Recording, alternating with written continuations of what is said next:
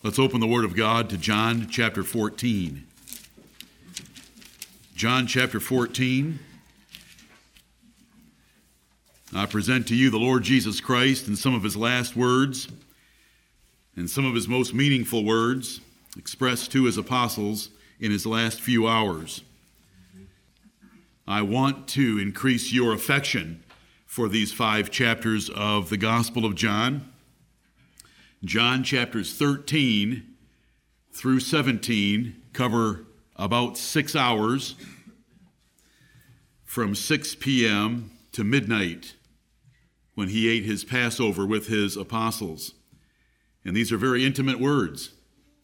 He was alive with them for 40 days and 40 nights after his resurrection, but we don't read very much about the content of their discussions.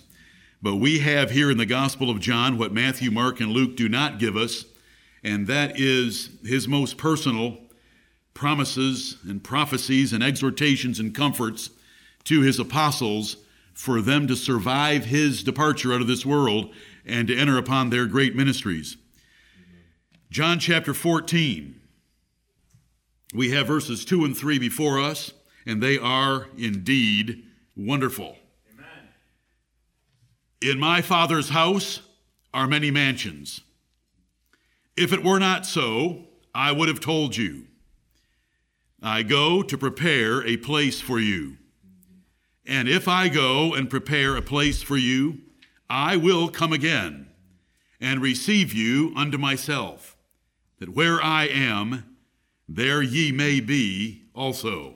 Amen, amen and amen.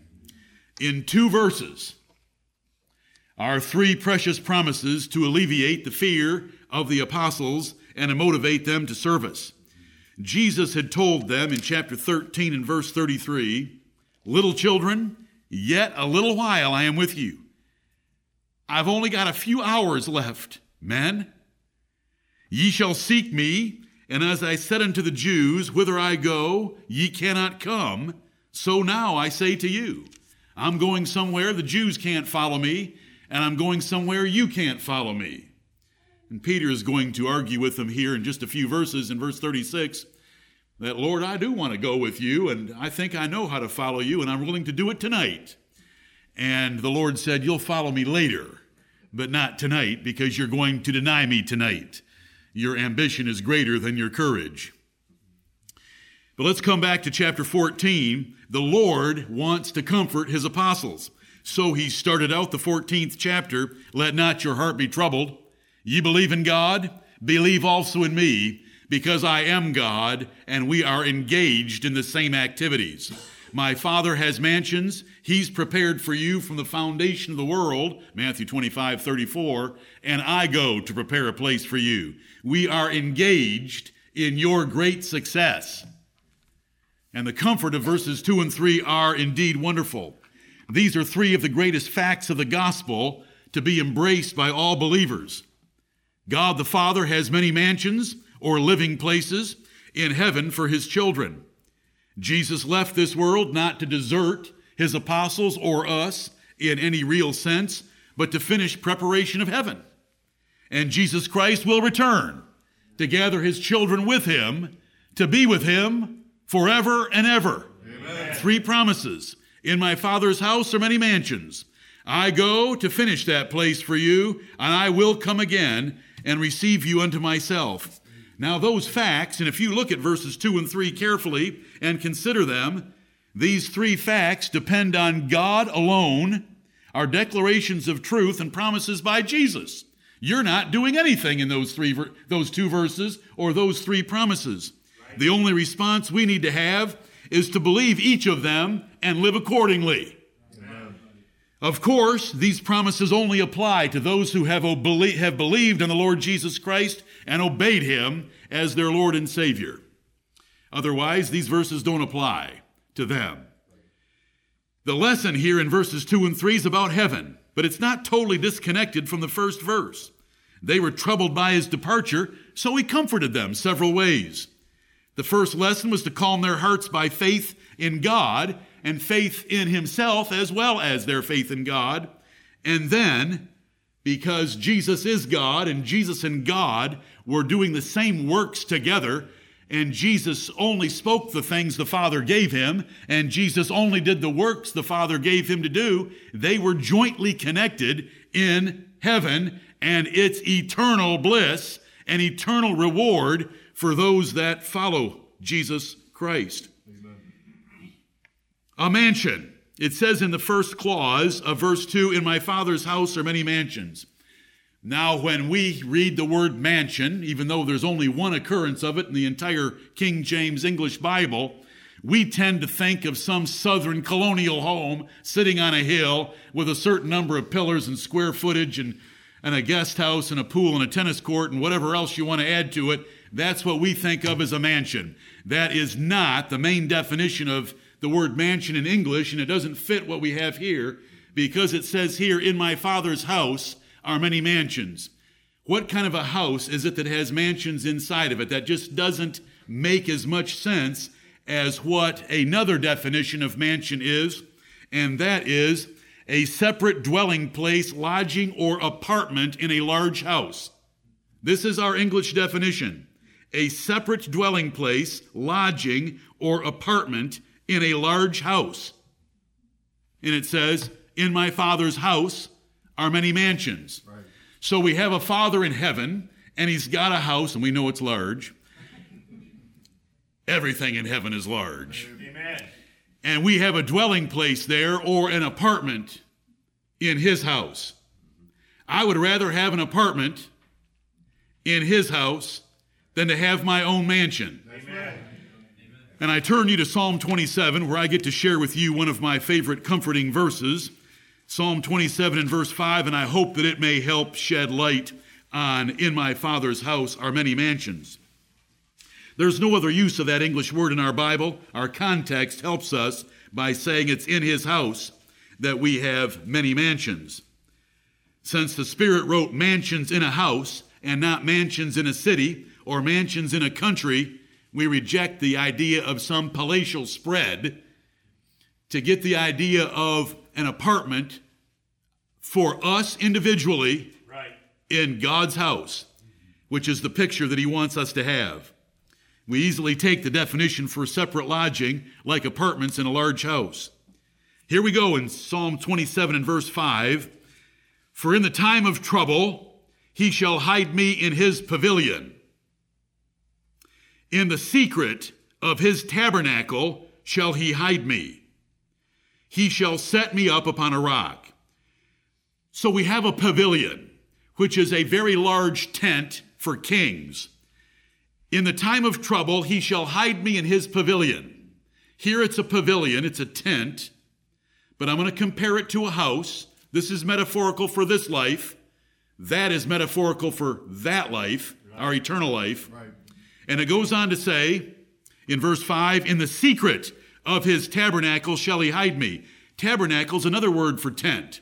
He has a secret compartment or a secret apartment right. in his tabernacle for me, and that's where he'll hide me.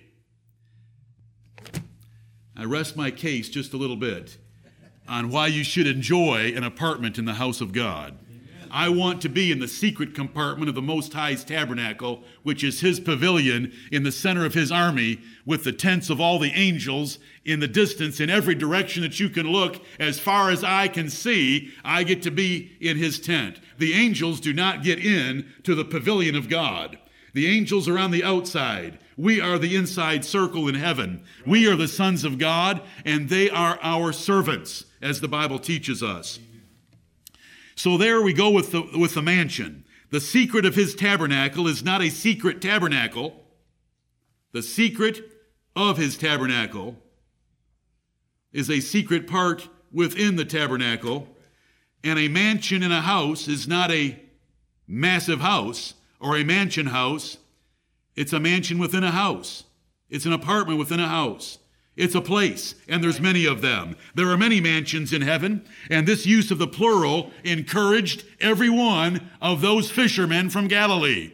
If it said, In my father's house there is a mansion, they would have known who that was for. It would have been for the Lord of glory. and they would have been left out. But it says, In my Father's house are many mansions. And we want to embrace that word because there's a mansion for each of us. Each of us individually are God's chosen people and God's saved, redeemed children.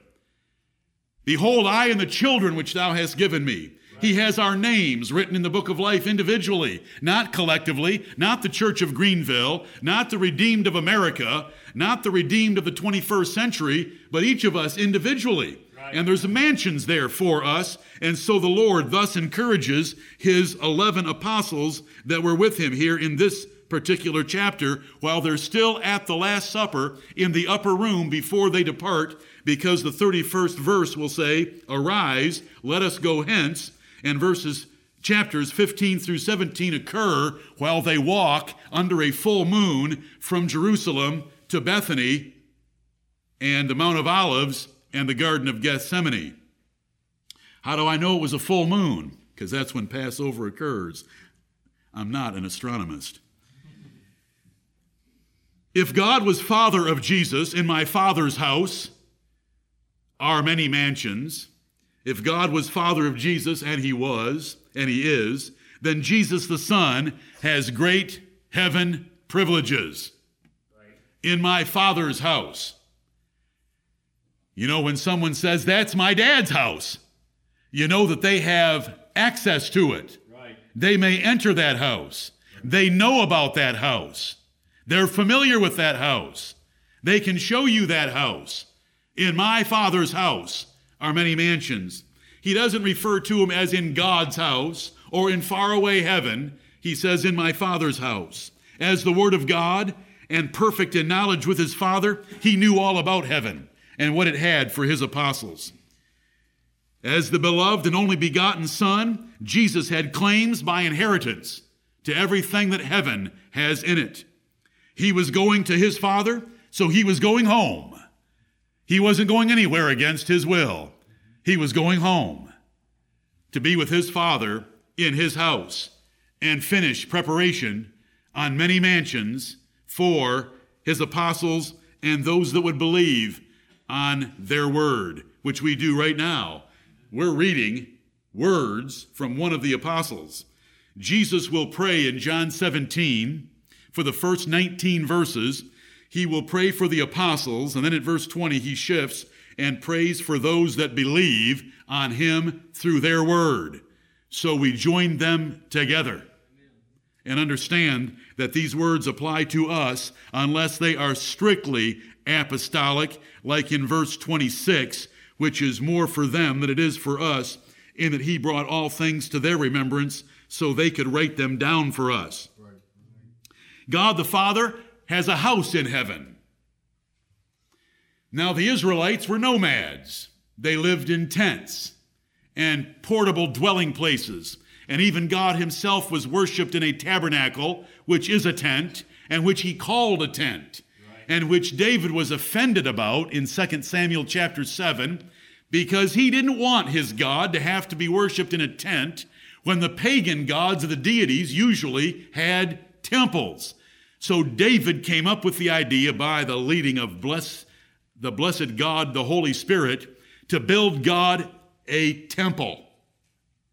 But this is a house, a permanent dwelling place, not a tent or a temporary dwelling place not a movable dwelling place, but a secure place. If you stop and rightly think about this and these two verses, if you stop and rightly think about this, it would greatly erase earthly troubles and earthly plans. It would change your life. And that is the burden that you're under today. And for the third time today, I tell you that you are under a burden to get rid of every distracting thought, idea, plan, and pleasure that takes your mind and your heart away from heaven.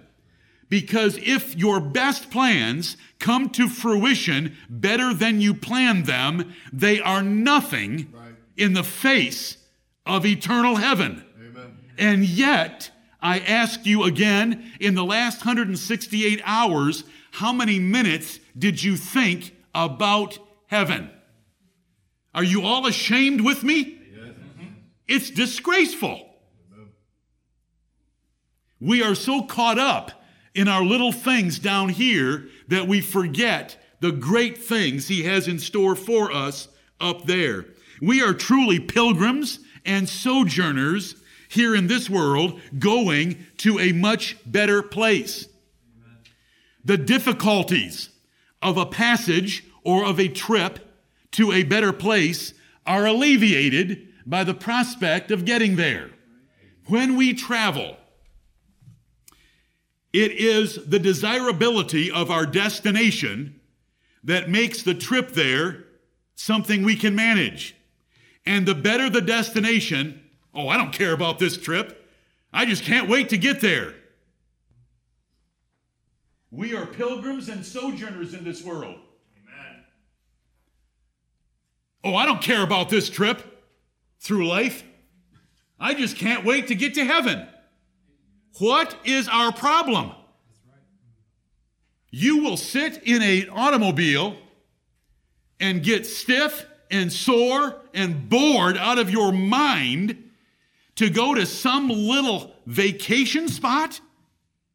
You will sit in an airplane seat, one half the size of your automobile seat, without adequate oxygen. You can't move, you can't stretch out your legs, you can't do anything.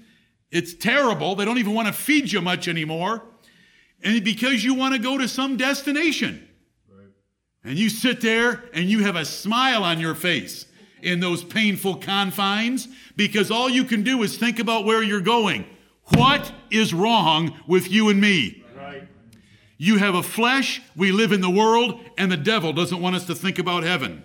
Because guess where he isn't going? The devil's not going there, and he knows if you got a vision of heaven, it would change your life on earth. And you wouldn't fall suspect to his temptations. We are pitiful.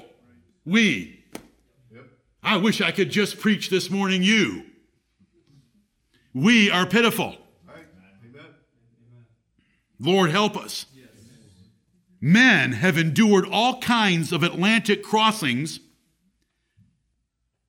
haven't they, Daniel? Like your father. Men have endured all kinds of Atlantic crossings for the prospects of a new world. Right. To enter that harbor and see that statue and to live in, on this continent and in this nation. They endured all kinds of difficulties and they did it cheerfully. They left spouses, they left children for years in order to enjoy this country and prepare a place for their families. They were willing to do that. Are we willing to forego some of the pleasures of this life in order to set our affection on a heaven that's coming and to lay hold of it and make our calling and election sure so that we can get an abundant entrance into that city. Right. That's Second Peter chapter 1. No matter the difficulties of this earthly life, eternal life in heaven is infinitely better. But the issue is how often and intensely do you think about heaven to alter earthly choices? Right. How often do you think of heavenly benefits to change your earthly choices, your earthly attitudes, This isn't your life. You're on probation in a prison. Mm-hmm. It's pretty comfortable. Don't, you know me. You know that I believe that we are the most blessed generation in the history of the world. We have the greatest combination of blessings. We have the greatest combination of blessings ever realized on this planet. Yet, they are a distraction and a delusion and a diversion, and they are dangerous and they are deceitful. We want to get our eyes off them altogether and get our eyes on heaven. Lord, help us to do that. An earthly kingdom was a Jewish fable and fantasy, and the apostles fell for it along with their rabbis and leadership Jesus promised a life much better to come in another world. The Jews, including the apostles, were obsessed about a natural kingdom. No one wanted a Jesus like the one that came. No one wanted a Messiah like the one that was on earth. They wanted a Messiah that would deliver them from the Roman Empire and reestablish the greatness of their nation. But the one that came saved us from sin, the devil, hell, and death to give us eternal heaven. He was far better than the imagination and the fables of the Jews. Amen. The apostles are, were still asking Jesus in Acts chapter 1. This is not good for them. But in Acts 1, they still ask Jesus, Wilt thou at this time restore the kingdom to Israel? You can see the Lord. It is not for you to know the times, the seasons. Would you just please wait in Jerusalem until I fill you with power from on high? Then you can be witnesses to me in Jerusalem. Judea, Samaria, and the uttermost parts of the earth. Amen. They still had a physical, literal, earthly idea of things that the Lord had to divorce them from, and He did a week later on the day of Pentecost. Amen. Because then, full of the Holy Ghost, they understood spiritual things and that they were part of a kingdom that transcended anything that could be on earth because it's greater than earth. Amen. And we've got to get rid of this earth and have a new heaven and a new earth to have the full eternal kingdom of Jesus Christ. Heaven's mansions should grab our attention and our affection, but we want mansions here. Do you know that about yourself? What did you think about this past week? But mansions here of various kinds. Now, this morning I open with 1 Corinthians 15 19. If in this life only we have hope in Christ. Well, Pastor, I've been hoping that I could be a Christian businessman. I could have a mansion and be a Christian. I would have hope in Christ and enjoy the best things of this life. If in this life only we have hope in Christ, we are of all men most miserable. We have chosen the worst religion, as I mentioned to you, because this religion, the religion of Jesus Christ, is based on something unseen in another world, in another time after this life. Right. And if you don't get a vision of it, and if you don't embrace it, you will be miserable because that is what satisfies. And if you're satisfied with a little hope in Christ here and a mansion here, how do you know you're even saved? Right. There isn't any evidence. Because the real evidence of salvation is a love of Christ and heavenly things that changes how you live on earth. Right. Lord, help us. Look at 1 Corinthians 15 with me again. Let's go over there and look at a few other places of Scripture so that we understand the burden that we're under about in my Father's house are many mansions. 1 Corinthians 15. We began with verse 58. I want a different verse this time. Our beloved brother Paul summarized the whole chapter in the 58th verse, the last verse. After having described the resurrection of our bodies and the glorified bodies that we're going to have in heaven. He described them in verses 35 through 50. He described our body, what it's going to be like. It's going to be incredible, superior to what you have now. Right. But he says in verse 58, therefore, my beloved brethren, my Corinthian church, be ye steadfast, unmovable, always abounding in the work of the Lord for as much as ye know that your labor is not in vain in the Lord. Right. You're not going to get paid on earth. You're going to get paid in heaven because the chapter is all about heaven. The chapter is all about the resurrection of the body. So it's a payment that's coming later. But he says, therefore, because of these 57 verses about the resurrection of the dead, my beloved brethren, listen to the news that I'm sharing with you. Be ye steadfast, unmovable, always abounding in the work of the Lord, For as much as ye know from what I just told you, your labor is not in vain in the Lord, because the Lord's going to come back and in the twinkling of an eye raise dead bodies, change those bodies. We shall be changed. It says in verse 51 and at the last trump, and we'll be in heaven. And that's our compensation.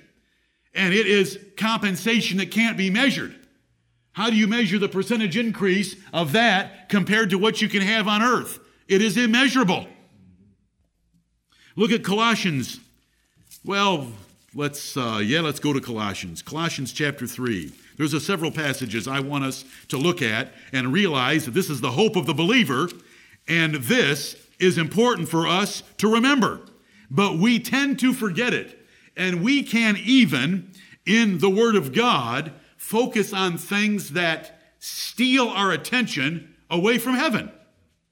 So today, especially the first half of today, is for us to revi- be revived right. about heaven. Amen. Colossians chapter 3, verse 1 refers to Baptist baptism. Right. That's the risen, because these people weren't risen yet. They were only risen in baptism. And to prove that I'm telling you the truth, turn back a few verses to chapter 2 and verse 12 buried with him in baptism, wherein also ye are risen with him in baptism. I'm adding those words through the faith of the operation of God. Right. Because Baptist baptism has a burial and it has a resurrection. It's the only baptism in the world. The rest aren't baptisms at all.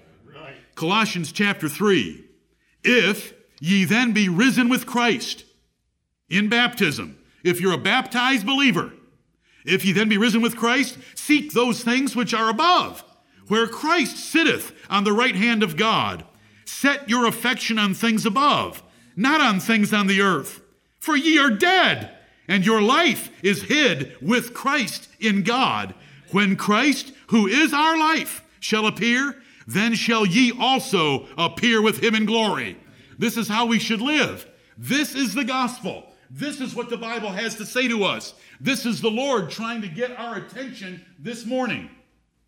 Look at these verses. If you're a baptized believer in verse 1, then seek things above where Jesus Christ is. You were baptized in a picture of what Jesus did for you by dying, being buried, and rising again. Since you identified with Christ, then you should be seeking the things where He is, and He's in heaven. Verse 2 tells us that love is a choice.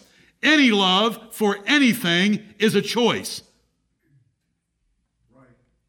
Set your love on things above. Set your affection on things above, not on things on the earth. Do you love some things down here? Come on. I want to see a few nodding heads anyway. I'll do it for you. Do you love anything down here? Oh, yeah. Yes. But we're supposed to turn from those things and set our affection on things above. Verse 2. Verse 3 We are dead to this life. Jesus died to save us from this world and its things, its lifestyle, its philosophy. Ye are dead. No, I'm alive. I'm telling you, you're dead. If you're a baptized believer, you're dead. What do you think we baptized you for? We buried you in that water. Right. You're dead to rise to walk in newness of life, to live a resurrected life. You're hid you're dead, and your life is hid with Christ in God. Our real life as baptized believers is the Christian life of fellowship with Jesus Christ in God. That's our real life. When Christ, who is our life, our life is all wrapped up in Him who is above at the right hand of God. When Christ, who is our life, shall appear, that's His second coming, then shall ye also appear with Him in glory. Right. We're going to be like Him, we're going to be with Him. What are we doing getting so enhanced, entranced with the things down here? Second Peter chapter 1. 2 Peter chapter 1. Heaven's mansions should grab our attention and affection. But we want mansions here. A mansion here can be a house, it can be a career, a fit body. Well, not after first, not after Psalm 139, but uh, you know what I mean. It can be a house here, it can be a career, it can be a fit body, it can be marriage, family, kids in college, a car, boat, plane, second house. It's tangible, it's visible, and it distracts us. If you can see it, it's going to be burned up. If you can touch it, taste it, smell it, and look on it, it's going to be burned up and destroyed. A mansion can be anything. 2 Peter chapter 1. Verse 11 says this, and it's the end of a sentence, but I'm going to start there. For so an entrance shall be ministered unto you abundantly into the everlasting kingdom of our Lord and Savior, Jesus Christ. That's what we mentioned earlier in prayer, that we would have an abundant entrance into the everlasting kingdom of Jesus Christ. How do we get that abundant entrance into the everlasting kingdom of Jesus Christ? Not barely getting into heaven, but getting an abundant entrance into heaven. How do we do it?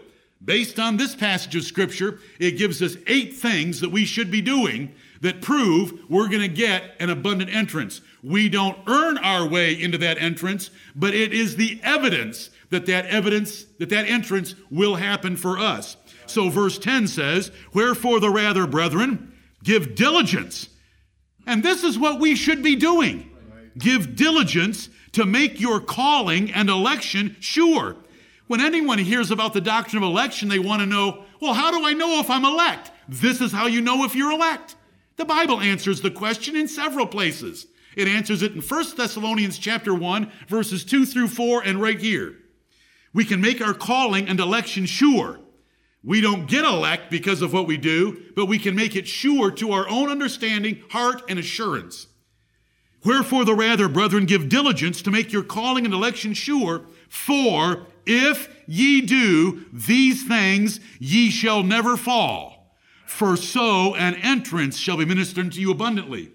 If you do these things, and if you do them diligently, brethren, you will get that abundant entrance into heaven. What are the things? They're listed beginning in verse 5. And beside this, giving all diligence. There's that word diligence again because this is important. We don't want the hope of heaven and to come short of it. We want the hope of heaven and to realize it. Beside this, giving all diligence, add to your faith virtue and to virtue knowledge, and to knowledge temperance, and to temperance patience, and to patience godliness, and to godliness brotherly kindness, and to brotherly kindness charity. Those eight things. For if these things, in verse 8, these eight things be in you and abound, they make you that ye shall neither be barren nor unfruitful in the knowledge of our Lord Jesus Christ. If you think you know Christ, if you've heard the gospel about Jesus Christ, it should result in fruit bearing. And that fruit bearing is listed right here. This is how we are fruitful in knowing Jesus Christ. It changes us. We have faith and we start adding to that faith because faith without these other things is dead and the devils have it and it proves nothing. But we add to this faith the things that are listed here. We add virtue, knowledge, temperance, patience, godliness, brotherly kindness, and charity. Verse 9, but he that lacketh these things, uh oh, but he that lacketh these things is blind and cannot see afar off. He's nearsighted. There are so many nearsighted Christians. Paul would call them belly worshippers because they mind earthly things because they can see them. But we walk by faith, not by sight. He that lacketh these things is blind and cannot see afar off. He only has vision up close and hath forgotten that he was purged from his old sins and the whole nature of salvation to give us an eternal heaven have you ever been in verse 9? Well, a few of you. I'm thankful to be associated with the rest of you that are always in verse 8. This, this passage to me is beautiful. We want to be farsighted. We want to see what is afar off. Can you think of someone in the Bible that was really far-sighted? He li- yes, he lived in Ur of the Chaldeans, I was going to suggest. And he came 500 miles from Ur of the Chaldeans, Mesopotamia, the old Garden of Eden, Iraq today. He came and dwelt in the land of Canaan, but he didn't care about Canaan because he knew that Canaan wasn't anything but a bunch of sand at the eastern end of the Mediterranean. He saw a city which hath foundations, whose builder and maker was God. He saw the promises afar off, and he looked for them and waited for them. He couldn't wait to get to heaven. And so that's why heaven is called Abraham's bosom. That's all he ever cared about. He didn't care about that dusty place over there where he never owned so much as to put the sole of his foot on, except, that's what, that's what Acts chapter 7 says. Stephen said by inspiration that Abraham didn't own any of it, but he did buy a little burial place for Sarah. That, he didn't care about that place. He was looking for a city which hath foundations. He was looking for a heavenly country. And that there's nothing heavenly about that place over there. There never was because Abraham was looking for something better. And we want to have far sight. Do you know what we really want? We want to be blind. Blind to things up close and see only heaven. We want to reverse chapter, verse 9 here. We want to reverse verse 9 and be in verse 8. And wherefore, the rather, brethren, we want to give diligence, diligence to these eight things so that we have the evidence that we're going to get an abundant entrance into his kingdom. Look at 2 Corinthians chapter 5. 2 Corinthians 5. I mentioned the words, we walk by faith, not by sight. Do you know the context for those words? I believe that most of you know they're scriptural. We walk by faith, not by sight. What is the context? 2 Corinthians chapter 5 verse 7. There it is in parentheses, for we walk by faith, not by sight. There are things that we believe that we can't see. So we walk by those things that we can't see. Verse 1 For we know that if our earthly house of this tabernacle were dissolved, that's the body that you're sitting in a pew right now. That's the body that's clothing your soul. For we know that if our earthly house of this tabernacle were dissolved, we have a building of God and house not made with hands, eternal in the heavens. That's your glorified body. For in this we groan, earnestly desiring to be clothed upon with our house which is from heaven. Remember that the next time you're on the treadmill. Remember that the next time you run a 5K or you're lifting weights. We earnestly desire a different body than this one that we're taking care of. If so be that being clothed we shall not be found naked. For verse 4, for that for we that are in this tabernacle, this body, do groan, being burdened. Not for that we would be unclothed. We don't want our soul floating around without a body but clothed upon, that mortality might be swallowed up of life, that we could get an immortal body for these souls. Now, he that hath wrought us, God's done something, God's done some work. Now, he that hath wrought us for the self same thing is God. God has made us for another body in another place, who also hath given unto us the earnest of the Spirit. We have a down payment. It's called earnest money. It shows that someone is in earnest about making a transaction and a purchase and following through with it with the full price and the full possession. It's a beautiful word.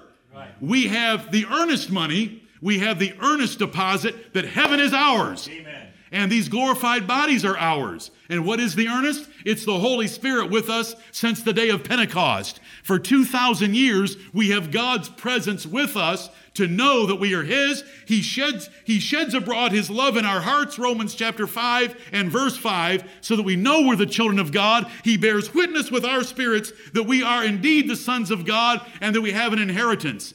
But if you quench the Spirit or grieve the Spirit by sinful living, too much television, worldly music, you will not have that testimony. You will wonder if you're saved and you'll be miserable because your hope will only be in this life. So we walk by faith, not by sight. So when you're working out this body, remember that you have a better body coming, and you should be earnestly desiring that body instead of looking at some picture and earnest, forgive me, and earnestly desiring another body. Are you with me though? Yeah. I want to be as practically plain as I can be. Amen. Lord help us. 2 Corinthians chapter 5. Do you know why? Because what's coming is so much better. Look at verses 17 and 18. You can't understand these two verses, neither can I, but let's read them anyway. For our light affliction. Who wrote those words? For our light affliction. That sounds like one of us. For our light affliction. Right. Yep. Paul wrote that.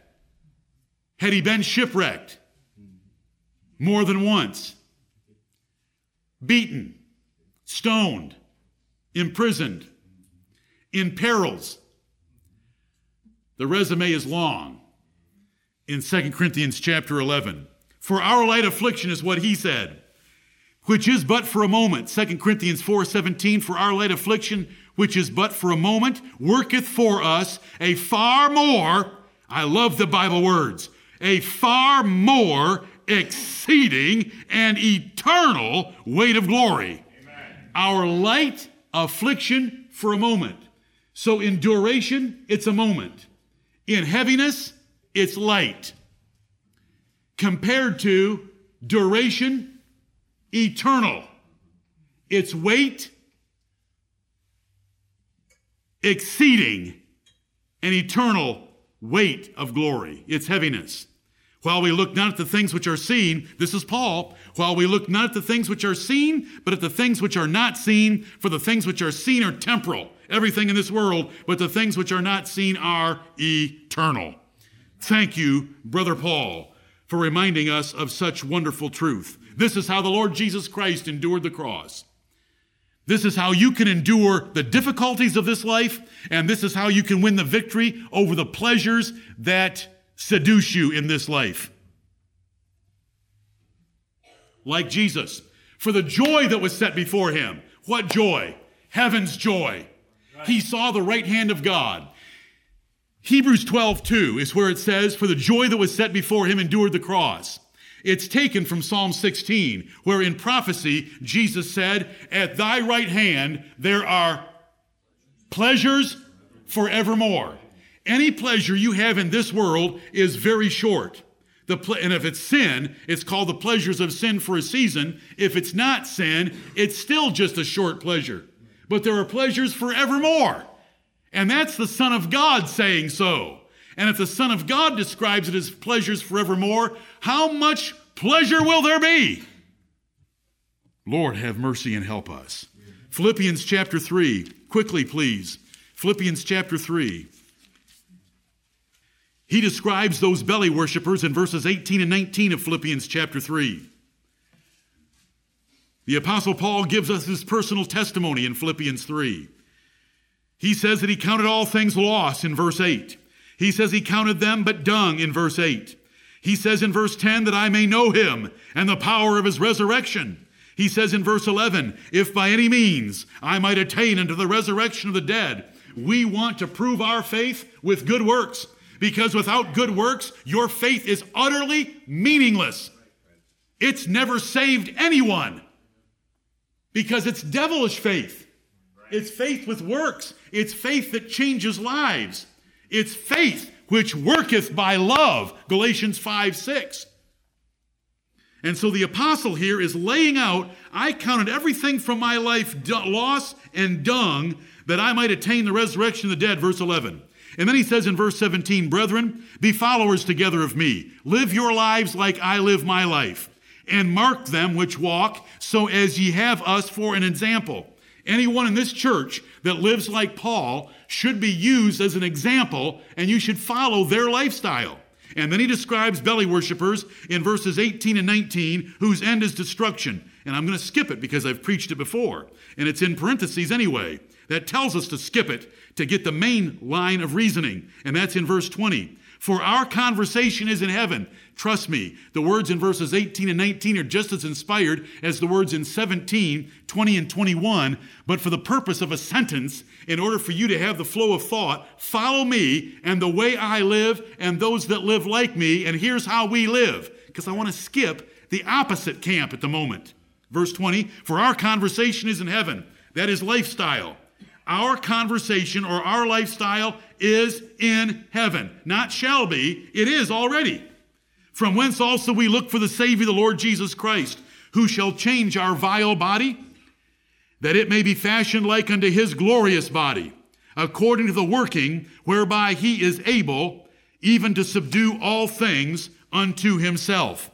So Paul said, We're already living focused on heaven and the glorified bodies that we're going to get there. Let's come back to John 14. John 14. In my Father's house are many mansions. How do you want God, your loving Father, and Jesus Christ, your loving husband, to wean you from this world? Is there anyone here that thinks you're fully weaned from this life? Thank you. I knew that, but I just wanted you to agree with me. How do you want God, your loving Father, and Christ, your loving husband, to wean you? Is preaching and reading God's word enough? Or, you need, or do you need more severe methods? You don't want to say it out loud, do you? Because you don't want God to hear it. But you, he already knows. Right. Is singing about heaven sufficient for your heart and mind? Or do you need more? What would you do to a child sorely distracted from homework by video games? Turn off the video game. Take away the video game. Therefore, when God takes something away or exposes something's faults, weaknesses, or disappointments to us, rejoice. Right and be exceeding glad because he's redirecting your attention to your homework. Because where is your home? It's in heaven. Right. Think health, job, spouse, child, house, bank account, friends. When he takes them away, he's getting your attention and helping you focus on what really matters. God has arranged everything you need to live in near ecstasy for future benefits that are coming. The Bible has title to heaven for you. We just read it. Did you read your title to heaven in 2 Peter chapter 1? Make your calling and election sure that's your title. Title to heaven, the blood of Christ paid for it, and the Spirit's the earnest money for it. He's done everything. The church is where you can be comforted and reminded by others that are traveling there with you. We're specifically encouraged to comfort one another about heaven, as our brother ended in 1 Thessalonians 4:18. Wherefore, comfort one another with these words. You say I don't need any comfort because I'm pretty comfortable already. That's the problem with America. Would to God we were a little uncomfortable so that we could be comforted when we came to church with the prospect of heaven. If it were not so, I would have told you, you beloved apostles of mine, that have forsaken your homes, your wives, temporarily, your business to follow me out of Galilee and to be here 80 miles south in Jerusalem and in Judea. You apostles that have followed me and, and have been persecuted and will be persecuted a whole lot more, as he's going to tell them in chapter 15 and chapter 16. It's going to get ugly for a few verses as he tells them what's going to come. If it weren't so, if there wasn't a reward like mansions in heaven for you, I would have told you there is a reward for what I've asked you to do and what you've done so far and what you will yet do with me. There is a reward. I would never mislead you. I would have told you if your prospects of a reward were going to be dampened, disappointed, or come short. There's more than you can even imagine coming. So we understand these words I go to prepare a place for you. My apostles, forget my departure as desertion of you in any negative way. I leave for your benefit. I go to prepare a place for you. You don't like what I said in verse 33 of chapter 13 because, little children, I'm leaving you, but I'm leaving you for you. My departure is for a reason you may lay hold of with selfish excitement yourself. I go to prepare a place for you. Not only does God have a place for you, I'm leaving to also prepare a place for you. The Lord Jesus Christ had to go to heaven first to take possession of it and prepare it for us. The Bible uses language sometimes that you may not fully appreciate, but it's there for you to uh, equate it to an earthly situation that is similar. He had to be coronated. We're joint heirs with Christ. That was already mentioned in a prayer. Do you understand that to be a joint heir with someone, he has to receive the inheritance? Right. I've got to go get it ready for you. I've got to go prepare heaven for you. I've got to go take possession of it myself. He had to be coronated, promoted, and receive the inheritance of the universe to share with us. We are joint heirs with him. This day have I begotten thee. Does not apply to eternity past. It doesn't apply to his virgin conception, the conception in a virgin. It applies to his resurrection and ascension into heaven. This day have I begotten thee. He says in Psalm 2, Acts 13, Hebrews chapter 1, and I will give thee the heathen for thine inheritance and the uttermost parts of the world for thy possession.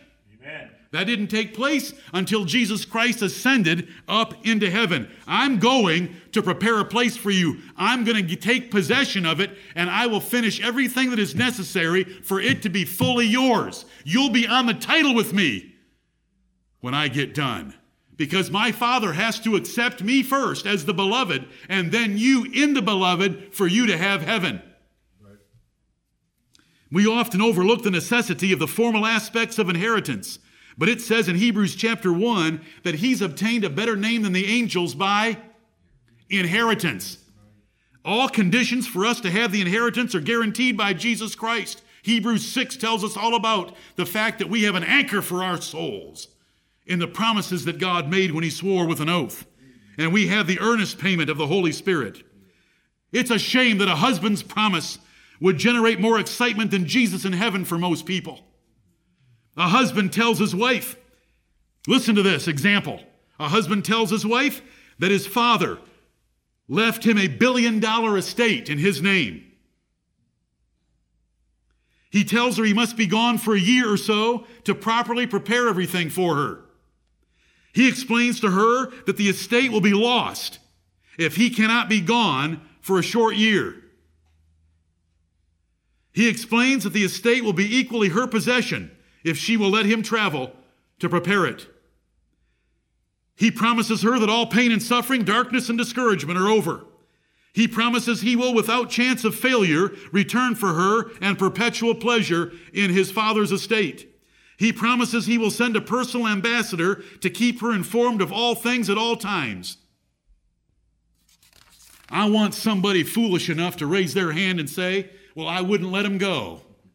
Oh, you wouldn't let him go. You'd be packing while he finished the last half of that. You'd be packing for him to get out of there and go get that estate for you because he's going to come back. We can enhance this story fabulously beyond what I just did, and it excites every one of us to think about it. Yes, I want you to go. Please go now. Get this one year started. And you know what you would talk about every day while he was gone? Marianne, do you know that about yourself? Do you know it about me? Yes, I'm sorry about the second half of that. We would talk about it every single day. Oh, I don't mind that he's gone because I know he's coming back. And when he comes back, what he's got for us is fantastic. What a shame. Because my little illustration is just pitifully inferior and inadequate for what Jesus has in store for us. That's right. A billion dollar estate. A billion dollars doesn't do much anymore. You think so? A billion dollars. What does an aircraft carrier cost? What do you think you'd get for a billion? The paint job? A billion doesn't do much anymore. But you know what our Father has? The universe is ours. Lord, thank you. Thank you, Heavenly Father. The Bible says the kingdom for believers was prepared from the beginning of the foundation of the world, Matthew 25. The eternal phase of God's redemptive plan included his decree for heaven for you. Yet there was more to do, just as Christ had to die in time for those chosen in him in eternity. Forget paint, think coronation. Forget cutting the grass. You know, when you read the words, I go to prepare a place for you, you think of someone cutting the grass. But I'm telling you, it's coronation. It's taking the inheritance. It's taking possession. It's intercession. The Lord Jesus Christ is there interceding for us, and He's been fully accepted. He is the beloved, and we're in the beloved. And if I go and prepare a place for you, I will come again and receive you unto myself, that where I am, there ye may be also. In my Father's house are many mansions. The first promise I go to prepare a place for you. The only reason Jesus isn't here in body right now is because he's preparing a place for us and he's waiting for the last one of our brethren to be born right. and then regenerated and converted, and he will be here Amen. to get us all and to gather us all unto him, and right. we shall be together with the Lord forever. Amen. Now let's sing about it. And I hope that sitting here in the front, I'll be able to hear a little bit coming from you. Let's sing about it in those handouts that were given to you. Christ returneth. These promises of mansions in heaven only apply to those that have believed in the Lord Jesus Christ and have works proving their faith to be legitimate faith. But for all those of you that are baptized believers and have works, let's be more diligent in those things and make our calling and election sure. And let's embrace the promise and live in light of it. Amen.